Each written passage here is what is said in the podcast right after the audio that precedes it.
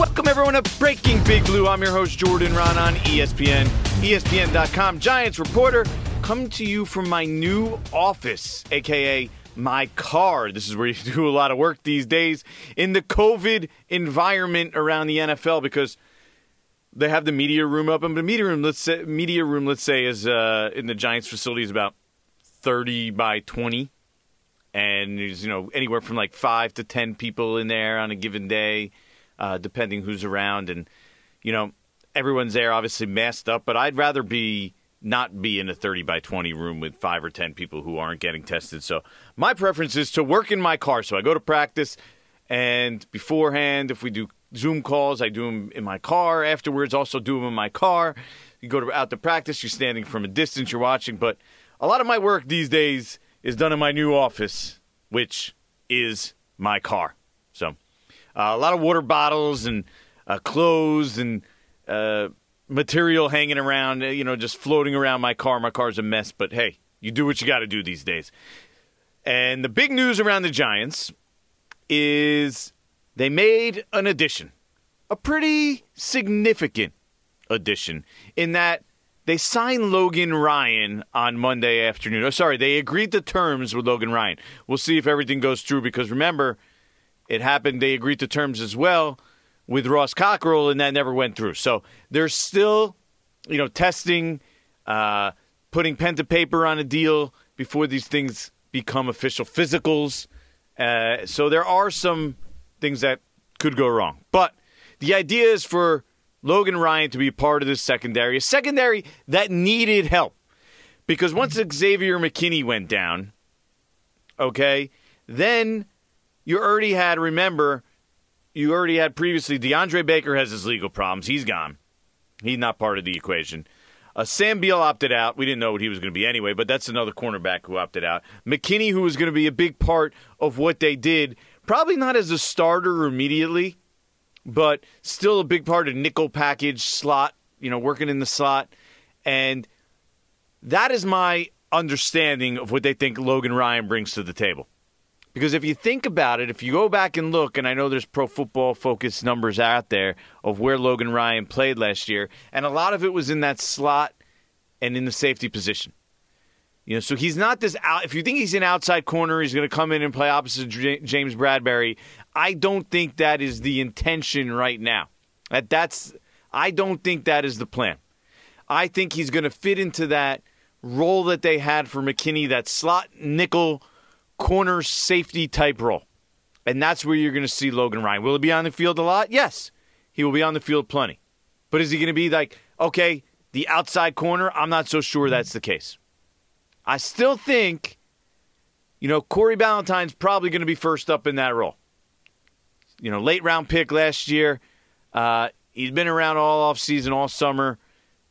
They're trying to get somebody to play that role. I think he has the skill set right now that's probably better suited for it. Now, if he totally flops, if he poops the bed, yes, you got to make that move. Logan Ryan is now at least another option that they have that they can move him out there. And they, you need options because injuries happen in this game, and uh, Logan Ryan is a proven, experienced player in this league. So the Giants secondary got better. Now the hope is McKinney could get back late November-ish, probably around after the bye week. And then if everybody's healthy, you have a lot of depth back there. Which is a good problem to have. The Giants will worry about that and take that if that if that's a problem in November, December, and they're still playing meaningful games, kudos to them. But my understanding was the Giants had been monitoring Logan Ryan pretty much since the start of free agency. Now they went the James Bradberry route, so at that point Ryan wasn't really in the equation. But they were still keeping an eye on it because he's a player who has a connection to Joe Judge. We know that. They were in New England together. Judge knows what he brings to the table. He'll buy into their program. He's a quality guy who can help build that program, which I think is key here. And so he kind of really wasn't in the equation. Giants were keeping an eye on it, you know, just to see what that price was. The price was pretty high at first. Probably at the outset of free agency was even more than they, they were willing to pay for him. You know, the $10 million range or whatever. Maybe even higher. Remember, at this point, they don't have Xavier McKinney. So Ryan stays out there. His price is pretty high, I think $10 million range. The Giants then draft McKinney. You say, okay, they don't need Logan Ryan now because he's not this straight outside cornerback. But then guys start going down. Baker starts going, you know, Baker has his legal problems. He's not going to play another down for the Giants. Sam Beal opts out. He's now gone. Uh, and then McKinney, he now is injured. So the need becomes stronger and stronger. There's a mutual interest in the, between these two sides, probably picked up in the last week. Uh, I really think what kind of put this, was able to put this over the top, was Ryan switched agents, was willing and ready to get a deal done. We'll see what the real numbers come in at. I'm interested to see when we see the full details of the contract. It's being reported as one year, seven and a half million. I'm not so sure it's going to be one year straight, seven and a half million. Some of that's probably upside incentives but we'll see when the final deal is done. But what really put this deal over the top was he makes the agent switch. He's now working with Joel Segal, who's a big time agent, right? Does a lot, a lot of big time players over the years. New York based guy. And once that happens, Ryan says, Look, I'm going to make a deal. You know, let's get the best we can get, the best offer we can get out there from a team that makes sense, a team that makes sense for him skill wise. And it turned out it was the Giants. And so the deal gets done. The Giants' secondary is better. Now, where we're at in training camp is the Giants scrimmaged on Friday. They're going to scrimmage again this coming Thursday. So that scrimmage on Friday, what we've seen so far, including that scrimmage and up to that time, what I'm concerned about. Let's start there. Because this is the the key to the Giants season, right? Daniel Jones did not make you feel any better from that scrimmage when we're talking about his fumbling, his ball security, because that's really the biggest problem he had in his rookie year. There's no doubt about it. I don't think anybody's going to argue that. Everybody knows it, everybody saw it. The fumble numbers were outrageous. Now, the Giants are playing in this scrimmage. It's as close they're getting to a game environment, probably as they are until the regular season starts. But the quarterback is still wearing a red jersey. That means you cannot touch him. You can't hit him. Now, when you run by him, you could swipe at the ball a little bit. But if you make contact and, you know, close on him, take him down, you're going to get reamed out. Okay? So he's still wearing the red jersey. And while wearing the red jersey during the scrimmage, he has the ball poked out by Lorenzo Carter. Not from the blind side, mind you, but in front of him, working off that left edge the, against the right tackle. Was Cam Fleming on the play. Lorenzo Carter comes around the edge Daniel Jones doesn't slide enough, doesn't have two hands on the ball at the moment, and Lorenzo Carter is able to poke it out and recover it. Turnover. Another play, you could call it a fumble. I don't know what you want to say. He slides. The ball kind of comes out before, a little bit before, right as he's sliding. Who knows what it turns out as? Gets the ball back, but still, we're talking about a quarterback who's had major ball security issues. You want to see those buttoned up. And really, we're not going to know until they're completely fixed until he's facing live bullets in game action. And the closest he's come, he clearly lost the fumble in one half of action. So that concern still exists. Now, do I think his fumbles will decrease? Yes. It was such an outrageous pace he was on last year 18 fumbles, 12 lost. He didn't even start 16 games. That uh, feeling more comfortable, being more accustomed to the speed of the NFL game, uh, really understanding what's going around on around you, being able to get the ball out quicker. Naturally, I think he's going to be better at the fumbles. It's not the number's not going to be that outrageous, but it's still a concern to me this year and long term. You hear people. I'm talking talent evaluators in the NFL. The debate is: is pocket presence innate? Is his pocket presence overall still going to be a problem. And I think some of the evidence points to yes. But yes, if he, you know, gets sacked a little bit or fumbles or you know, you could kind of work around that as long as he curbs it. But it can't be as big a problem as it was last year. And this wasn't the most encouraging sign. Now, what was encouraging so far and about that scrimmage on the flip side of that, the pass rush off the edges, I know people have been concerned about that since the get go, and I agree, I was as well. I think they're going to have enough to be decent at that spot with Lorenzo Carter, who, let's not be go crazy. He's not going to be Lawrence Taylor. He's probably not even going to be a double digit sack guy. He's never been a double digit sack guy in college or the pros, so I don't see why that's going to happen all of a sudden. Now, but can he be a quality player? A decent starter? I think so. Can he provide some pressure? I think so. We know Marcus Golden can provide some pressure. And oh, Oshane Ximines is a player I like. I think can provide some pressure as well. He's had a pretty strong training camp. So between those three guys, and then maybe throw Kyler Fackrell in the mix once in a while, I think they could be okay off the edge. Are they going to be great? No. They don't have that top end guy, that guy who commands the double team, that scares the bejesus out of every opponent. But I think they could be okay there. It's the interior pass rush where I think they're lacking. Right? It's Leonard Williams, who, look, we've gone over to Leonard Williams things a thousand times, but he had half a sack last year. Gets some pressure, but has half a sack. Who else in there is going to be get real pressure? Dexter Lawrence might be a great two down player, Linval Joseph, Snacks Harrison type guy, but I just don't see him being consistent three down player. At 350 pounds, you just don't get three down players, pass rushers on in sub packages in the nickel formation. It's not it's not what he's going to be. So the interior pass rush is where I think the Giants are deficient. Not that edge. That edge looked pretty good. The defense overall, I think it's going to be improved. They look good in the scrimmage. They were the better unit. The offense only scored three points. So there's definitely some optimism there. Now, the purpose of this podcast was to answer your questions, right? So let's get into that. Let's go do that. On to the next one. Ah, yes. My favorite part of this podcast, where I answer all your deepest, darkest Giants questions in Giants After Dark. All right, now I did one on Twitter, Periscope. You could go catch it on my Twitter account on, I guess it was Sunday night. Uh, a bunch of you guys asked me questions. I saved them for the podcast. Uh, thank you, everybody, for joining and for the questions. Keep them coming my way. I will always try to answer your questions at some point. But let's get into it. With from Twitter, I, if I like your tweet, it means I'm going to use it in the podcast at some point. So keep an eye out for that. Let's start with I am Sam Kresh. He says, What are your expectations for Andrew Thomas this season based on everything you've seen? Now, Andrew Thomas looks the role. We're talking about the number four overall pick in the NFL draft, right? He better look the role. And he looks like he's going to be a quality player. And that long term, the Giants are going to have a left tackle that they could play. But remember, he is a rookie. And rookie tackles do not come in. I don't care where you pick. Go look at the last 10 years. It's very rare that rookie tackles come in especially on the left side, and come in and dominate. And so what you're going to see from Andrew Thomas is some up and downs.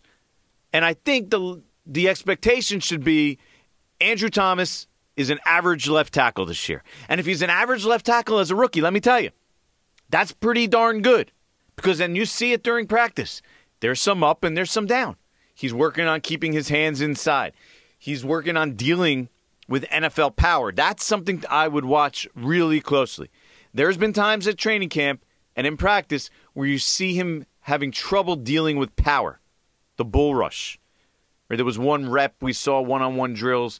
First rep, Andrew Thomas against Lorenzo Carter. And Lorenzo Carter is not the biggest, strongest guy in the world at that that he's going to face.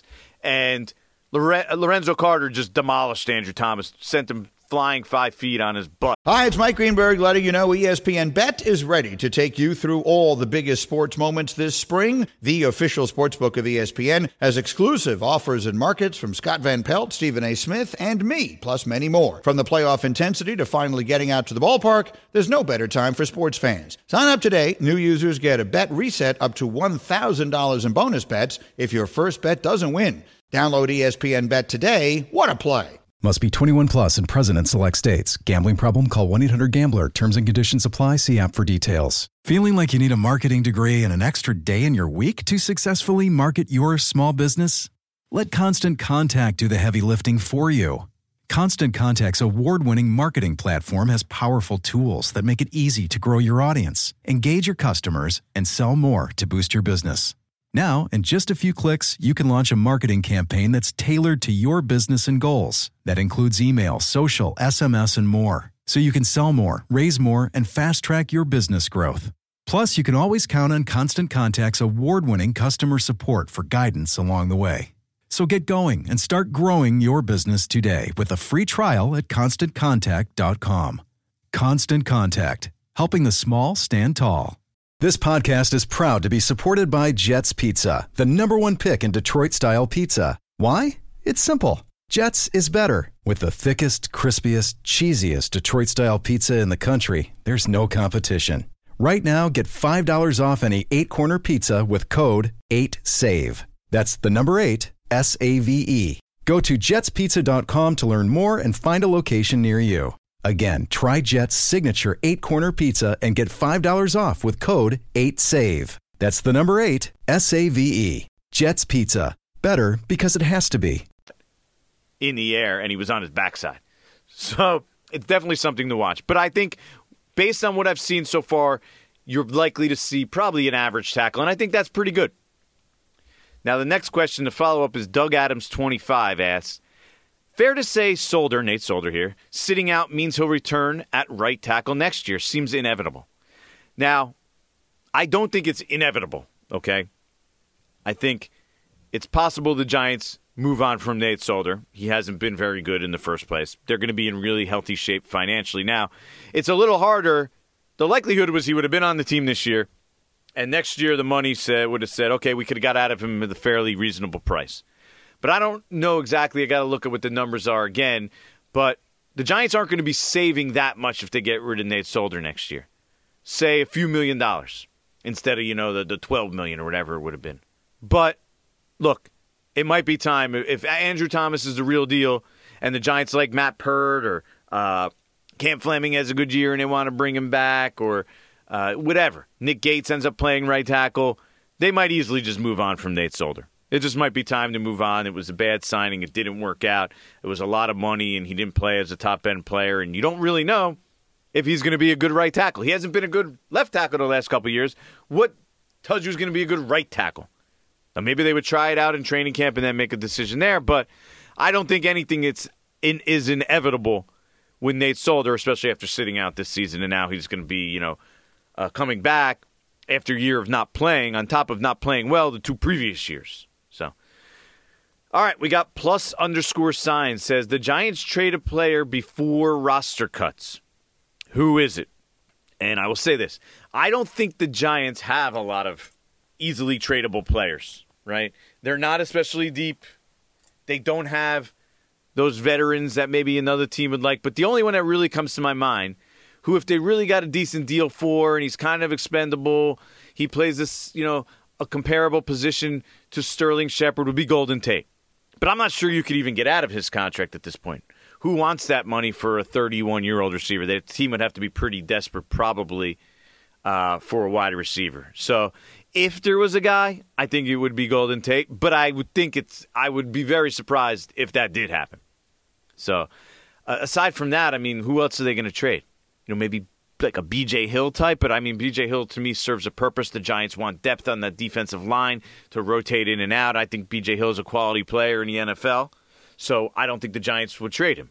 Uh, aside from that, I mean, if there's a guy in the bottom end of the roster that they trade for for like a conditional pick, I guess that's possible, but it's impossible for me to predict that, so I'm not even gonna go there. Next question, D. Seidenfrau says, "Are the two B DBs?" Just brought in here to play gunner, or do the Giants have some guys on the roster getting the job done there? Yeah, you know what? I think that is a fair question. And you're talking about Brandon Williams, who came in, he played mostly special teams for the Cardinals, and I don't know how to pronounce his name really, KeiVarae Russell. I probably botched it, but you know, former Notre Dame guy. Uh, who was just those two were just signed recently off the street. Brandon Williams, I think, has the best chance to stick as sort of a gunner type and fill that role. I think, if anything, if he makes the roster, it will be in that role. Remember, Joe Judge is going to put an emphasis on special teams. When you're talking about the bottom of the roster, that is of going to be of optimal importance. So, yeah, a guy like Brandon Williams, entirely possible in my mind, sticks as a gunner type, as like a you know fifth cornerback or whatever it is. Jules Gomez asks, please just let us know how is Andrew Thomas looking so far. Uh, well, Jules, I think I I answered that before. I don't know why I doubled up on liking both of those. I guess I, I really answered that both in one for the sa- first question I answered here with I am Sam uh, Kresh. So uh, sorry about doubling up on that there, but let's go to the next one. Okay, we got Mike Veneziano. He says, "How would you rank the four drafted linebackers thus far? Brown, who's Cam Brown out of uh, Penn State, uh, Carter Coughlin, T.J. Brunson, and Tae Crowder." And who is the leading candidate to replace Core at gunner? And that's a fair question. Core, I mean, they're still looking for that guy. Like I said, Brandon Williams, I think, is in that mix.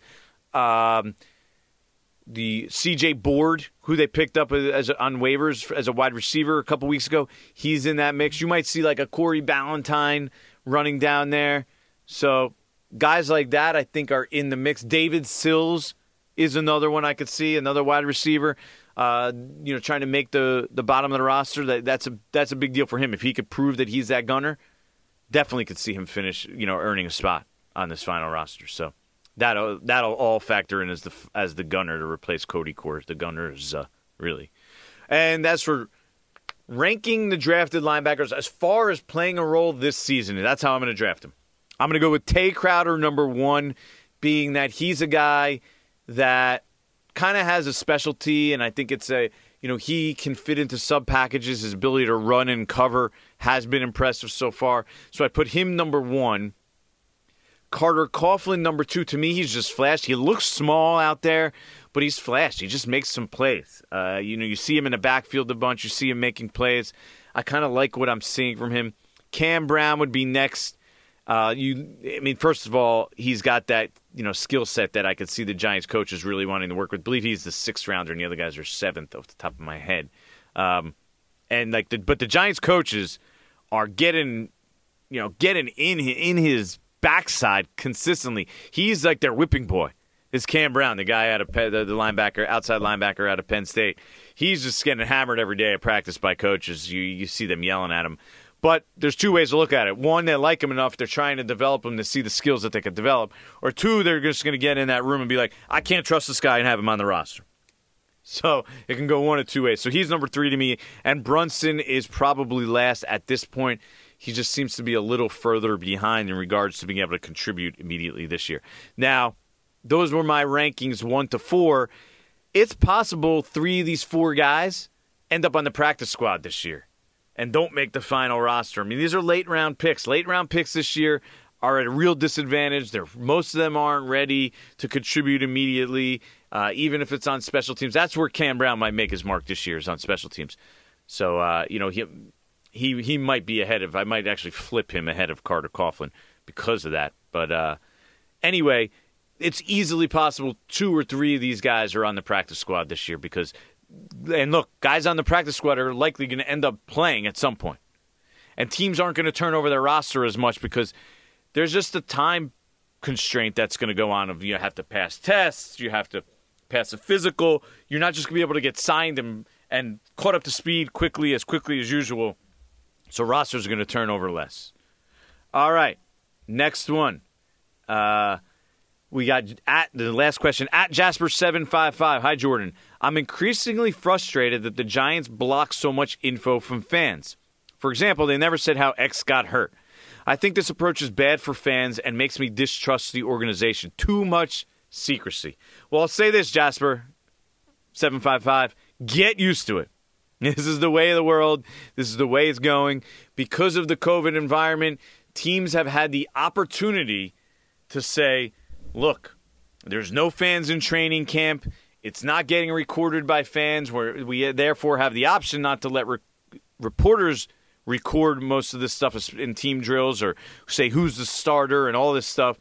It's an opportunity for them to gain a competitive advantage on their opponent, and they're going to take it. And they're going to take more and more and more over the years if that's a possibility. Now, we'll see what the TV ratings are because that's what it all comes down to. Are the TV ratings going to be normal? Are people really going to be tuned in? Because the buzz to me has definitely not been quite the same as it has in the past. You know, so NFL owners might be like, "Hey, hey, our TV ratings are down. We can't close this close this off. That will not be good for our business." But if the TV ratings are just as good, nobody's going to care from an owner perspective because unless it hurts their pocketbook, they don't care if you distrust the organization as long as you're still engaged. Now, you're right. You're not getting as much information. Part of that is going to be that's going to be the way Judge Judge approaches this. He's not going to tell anybody about injuries. Uh, he's already been completely vague. He even quoted HIPAA for a reason he wasn't going to tell you about Blake Martinez uh, of why he he's been absent. And from what I understand, that wasn't really an injury thing.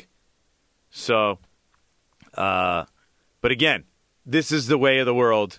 Get used to it. This is kind of the secrecy that's going to go on nowadays, especially if they're allowed to do it.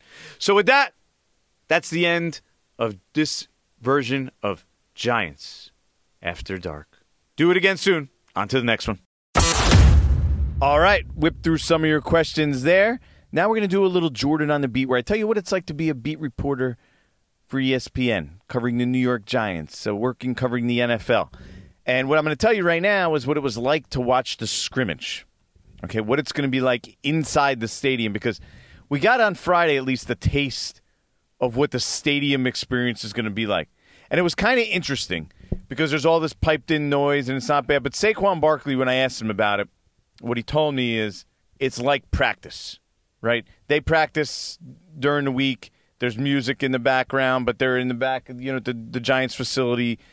And that's what games are going to be like this year. Now, the intensity will obviously be a little more than practice because they know what's at stake, but the atmosphere, though, but there'll be some pumped in noise. There was still some, like, uh, you know, video boards, highlights before the game of, you know, the hype video. And then uh, the Giants locked arms at midfield, had their social justice statement in video play, and a lot of the stuff that goes around the around the game. Now the fans are not there but, you know, some of the other things are. Uh, I think we'll be seeing, you know, first down calls and stuff, you know, just piped over the loudspeakers. Now, there also, from what I understand, are rules and regulations how much noise teams can pump in, when they can pump it in. These things are going to be limited. So it'll be interesting to see how the regular season goes, but there will be a lot of noise in the stadium. It'll be all artificial. Some guys will just be able to tune it out. I think some guys are able to tune out the noise in in uh, in a regular game. So, but as for the reporter experience, it's interesting because you go in the press box. There's no food. There's no drink. Uh, they have set spots set up, but it's really spread out. The press boxes are really big, right? They hold hundreds of people, but now they hold significantly less. So there's you know good six, eight, ten feet between people. Everyone has to wear a mask the whole time and they gave us the option in this one to go sit in one of the sections in the stands. So and then and you know scattered throughout are people who are working at the stadium, security people. Uh, I don't know whatever their jobs are, but there were definitely people at the stadium who worked there. I guess regularly, you know, field crew, uh, whatever it is. But I mean, you're talking about if I say hundred, I'm probably overestimating but 100 people in a 75,000 seat stadium. So it's dead empty. And when the music went off for a minute at halftime, it was kind of eerie. It was quiet. But they put some reporters that said you could go sit in that section. It was in the end zone, so it wasn't the best view. Uh, the mezzanine, so it's like the second section, the 200 level. And, uh, you know, we're all spread out there. But there's only like, what, 10 people, 15 people in that section. So it's vacant there. But on the field, players are going to have to create their own energy. Knowing what's at stake, I don't think that's hard. These guys are such competitors that I don't think that's going to be a problem. I, you do lose the home field advantage, though, in regards to fans making noise and that kind of stuff. The only thing is, what'll be interesting this year, teams that travel, I think, are also going to be at a disadvantage because travel restrictions and regulations are going to be exhausting. Guys are going to be you know, some teams, who knows, they might travel day of game, right? Or if you go beforehand, I mean, there's just a lot of restrictions of what you're allowed to do, how you can uh, be in the locker room, or uh, wh- how you're going to get to the stadium, how they bust teams over. So everything is going to be a process. So that is going to make life a little bit harder for road teams. How much? I'm not really sure. I don't think it'll be much. I think it'll pretty much be even. Like usually home teams get the three points. I think you know that's what they estimate three points for being the home team in regards to spread. I think you pretty much wipe out that three points, maybe one one point this year for being the home team. But that's my that's my opinion. So being a reporter at a game is interesting. You don't get to go to the locker room. You're basically just getting to see the game from that view in the stadium. You get all the stats as they go along. You're able to kind of mark down and to see that whole view of the field. I think is the biggest benefit. But no locker room, no going down on the field pregame. That's what 2020 is going to be like. So it's going to be less of a benefit of being at the game for sure. So we'll see how it goes. But that's it for this episode of Breaking Big Blue. As always, remember, like, subscribe, tell your friends. We're on all podcast platforms, ESPN app, everywhere. Breaking Big Blue, you got to listen. This guy, Jordan, he's crazy. He could be funny. He's an idiot. I cover the entire spectrum. So make sure you listen. Make sure you tell your friends and subscribe. You're listening to Breaking Big Blue. I'm your host, Jordan Raanan. See you next time.